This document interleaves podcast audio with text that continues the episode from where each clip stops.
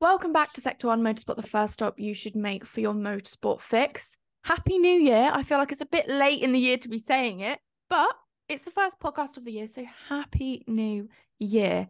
Starting the year off, we're not with Formula One, obviously. We're still in the winter break. I was going to say summer break, then I wish. Um, but Formula E started this weekend in Mexico City. If you follow us on your social medias, which you should, then you'll have seen us building up the hype for that and kind of getting you into the mood. And I feel like it didn't disappoint. I feel like I got to watch some action on track, and that is literally all I wanted after what feels like an eternity. How did you guys find the Mexico City E Prix in general? Yeah, I thought it was good.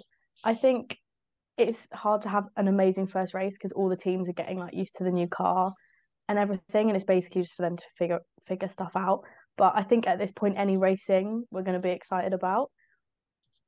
So considering that, I think it was a great race, and especially the format Formula E has with quali as well makes it so much more exciting.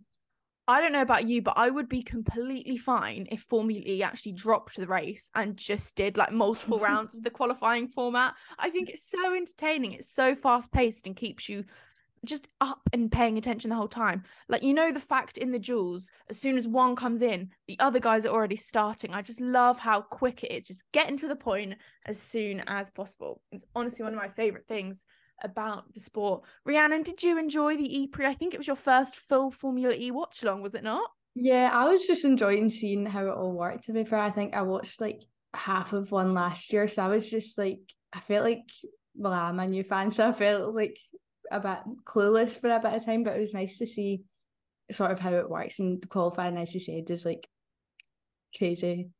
Mm-hmm, definitely. I think one of the biggest talking points to come away from the weekend is the fact these Gen 3 cars, which are brand spanking new, are tipped to be the fastest and lightest electric racing car ever. Um, but the speeds, the timings that were coming through were very similar to last year in the Gen 2 cars. So the question is, are they really that fast? Are teams and drivers alike both a bit too nervous to to floor it yet? Are they too scared, don't have enough knowledge yet to be able to go at the highest speed? Maris, what do you think on that? Yeah, I'd probably say that. I think because it's a completely new car and there's quite a lot of new teams on the grid this year, they just want to get through the races and they don't want to floor it because if you spend three laps flooring it and you crash out, you're going to have no data compared to if you just do the whole race sort of medium. So I think by the middle of the season, we're going to start seeing better times. Um, but yeah, I don't think they'll go full out straight away. Rhiannon, are you surprised by their speed, let down by their speed? What is your thoughts when you're seeing that?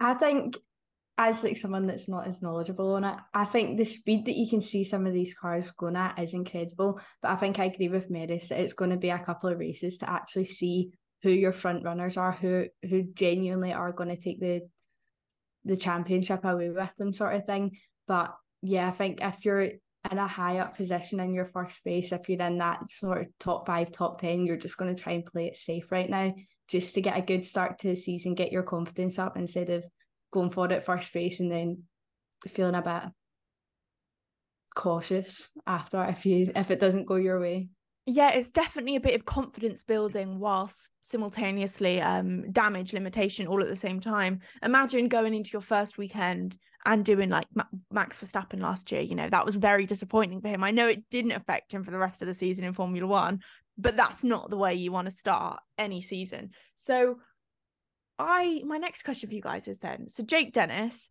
was strong from qualifying onwards. He made a mistake in qualifying. He locked up twice, meaning his chances were practically blown at P1 in that duel with Lucas di Grassi.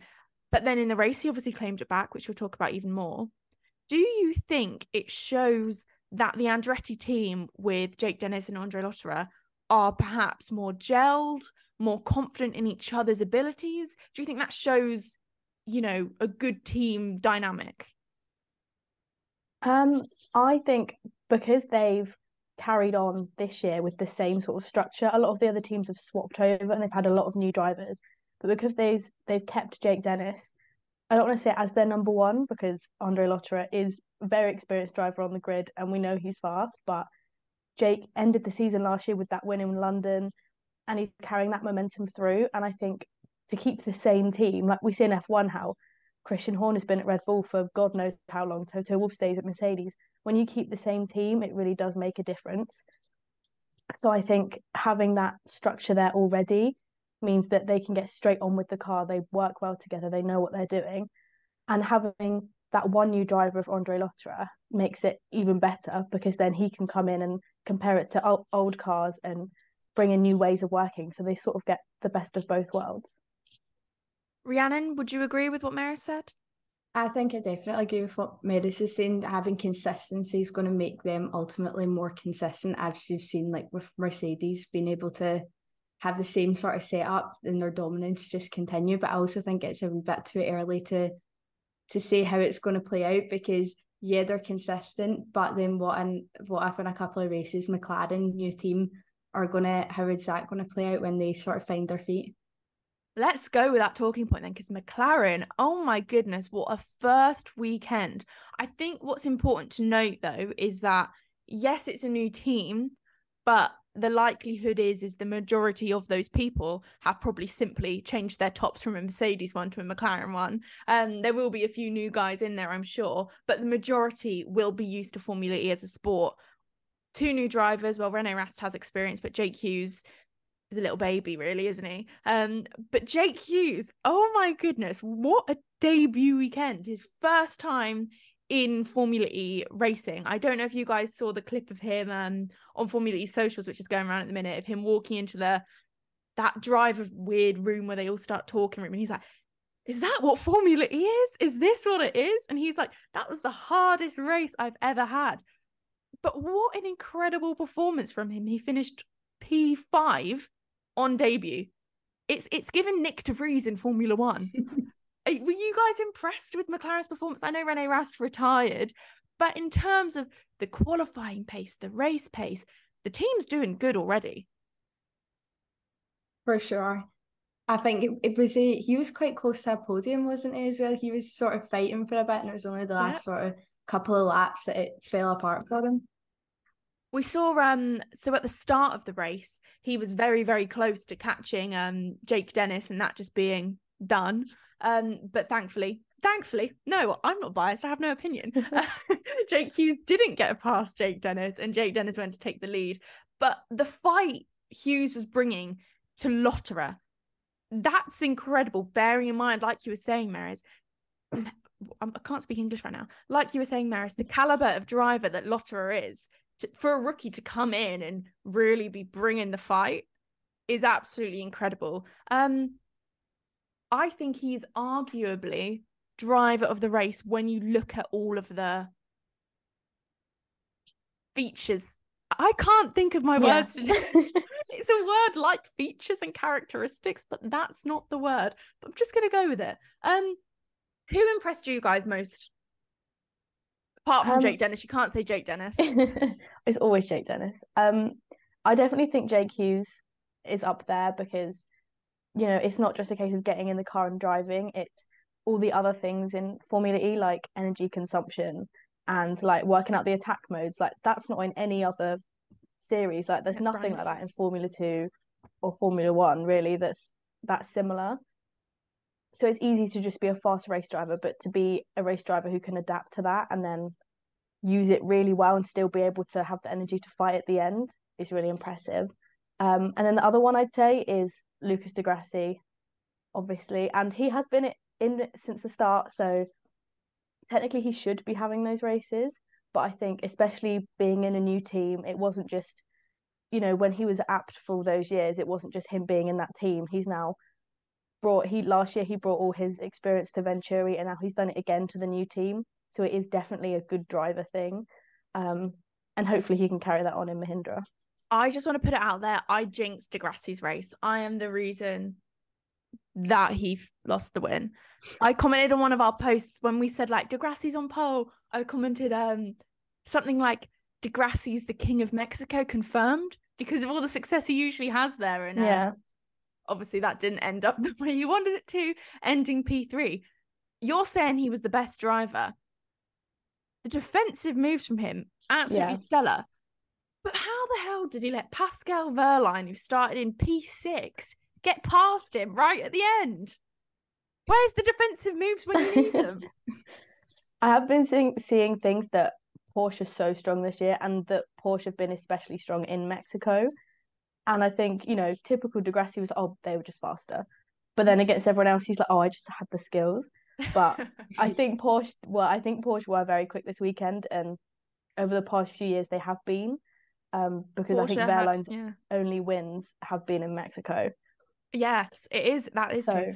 Porsche had four of their powered cars in the top 10. So Dennis, Wehrlein, Lotterer, and da Costa. So people are saying that they're certainly doing something right. Rhiannon, we didn't come to you. Most impressive performance. I think Pascal Wehrlein. I quite like him. I I'm I'm a fan of him, obviously from when he was in Formula One as well. So I quite liked him. But I also think for Dan Ticktum, he qualified quite well. I think he had a he had a stinking race with his penalties. There's like fifty penalties that he's that he got. Um, but I think that quite impressed me his qualifying, especially compared to his teammate. I think it was really good. But a standout definitely Pascal Wehrlein. Pascal Wehrlein, something which always impresses me about him is his his social media usage he just drops bombs everywhere. Like he announced that his like wife or whatever is pregnant, just like that. Didn't even say anything in it. It was just to like excited for 2023, and one of the pictures was like his pregnant wife. it's just like okay, so great. just really just drops those little bombs in there. It's crazy. Um, let's go through our DNFs of the race then. So the guys who didn't have such a lucky time. It started with Robin Frijns, who crashed into Na- Nato We've learned it's NATO, not NATO, NATO. and it almost looks like his steering wheel jumps back at him and he's fractured his wrist, which is absolutely brilliant. It's reported that he's going to need surgery on it. So the likelihood of him racing in Diriyah, I don't know whether that's too high. I know obviously we do have some time until then, but do you guys reckon he'll be able to race in time for that? I doubt it. That's that's a very quick turnaround. I do like see when we were watching the race, the like the commentator was just like, "Oh, and this guy's broke his wrist," and they just continued on. And I just that's it. I was like, "What? what a way to tell everyone." just a little news. fracture. Just a little fracture. That's all it is. Is it a fracture? It's like six weeks recovery or something like that. So that's yeah, it's a bit crazy. The crazy yeah. thing about these drivers though is they get surgery straight away. So for us, we would just get put in a cast straight away, and that would be it. They probably wouldn't bother doing surgery unless it was, you know, really, really bad. But these drivers just pay to get the surgery done so that it heals oh, quicker. And it's oh, like oh, I'll just pay to, to give give me surgery, please. Like it's crazy. Yeah. I would wait for like a GP appointment. They've got surgery in three minutes. Literally. What like knowing racing drivers like knowing racing drivers, even if like they literally just beg the doctor to be cleared, and even if their wrist is still in so much pain, he'll be like, "Yeah, I'm fine. They cleared me. I don't I care. I'm in pain. I still anything." Racing drivers are honestly a different breed of human being. Can I just point something out? I've got my window open at my uni accommodation, just like my blinds up, and there's like a room directly opposite me and there's like a hand pointing like this and it's been like that the whole time and it's starting to really freak me out like and it looks and it's going directly into my room. I don't like it. This is why i never open my blinds. Don't open your blinds people. It's scary outside.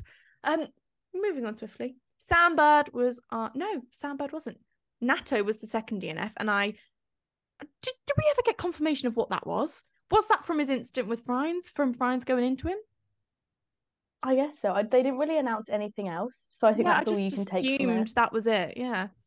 And but not too sure on that. Sam Bird was mechanical failure. Drive shaft went, and so he pulled up on the side.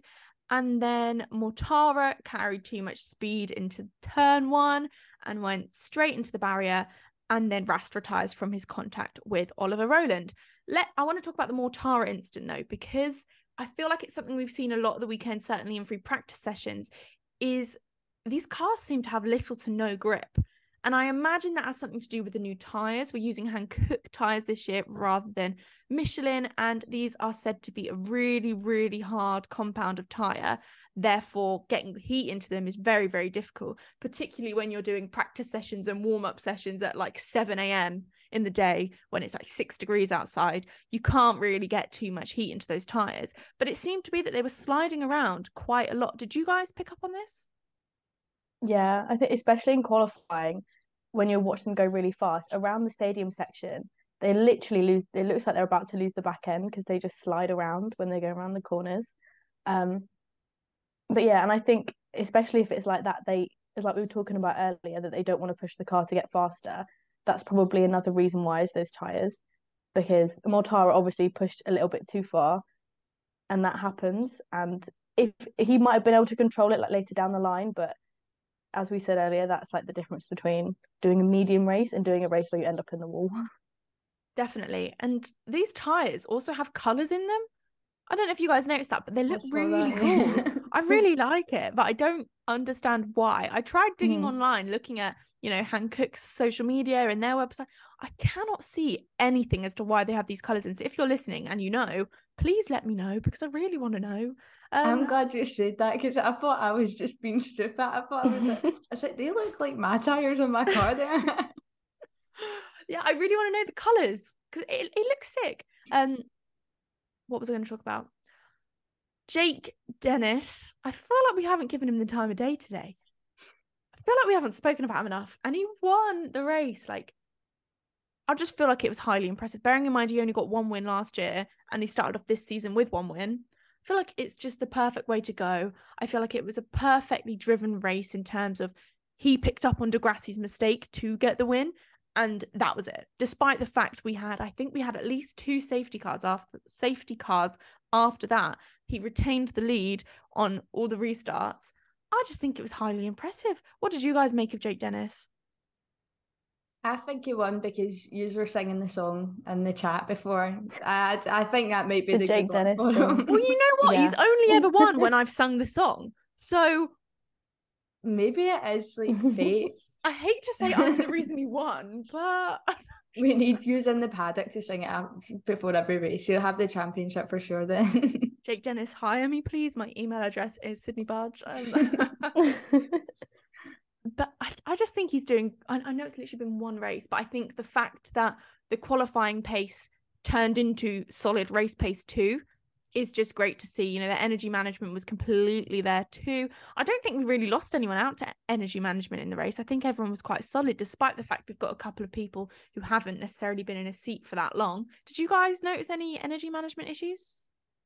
Then di Grassi was a wee bit uh, when he was trying to defend, but for him to be able to still hold his position while he was like two percent down and everyone was quite good.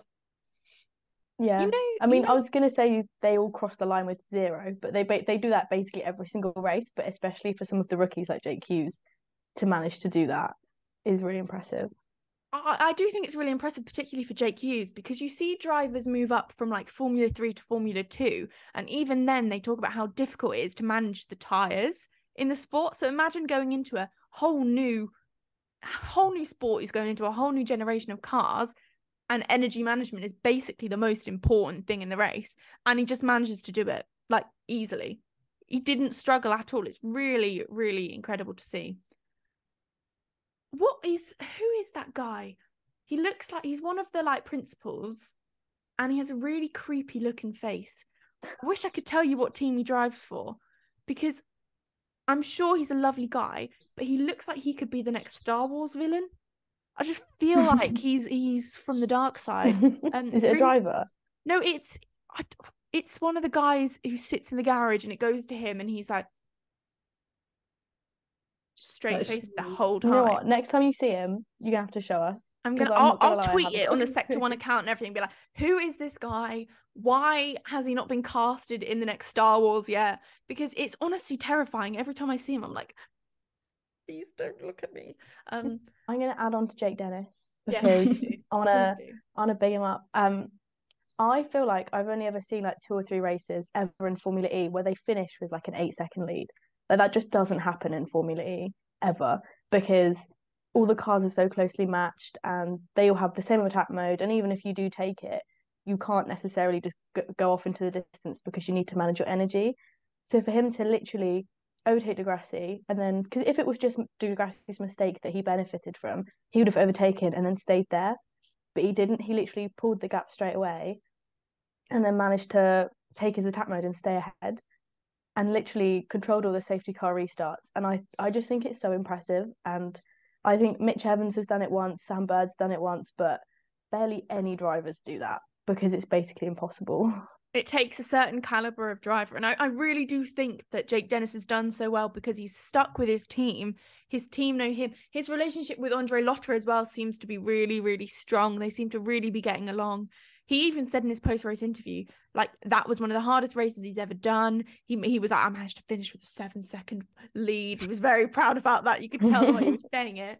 And then he said how gelled his team are and how well they work together.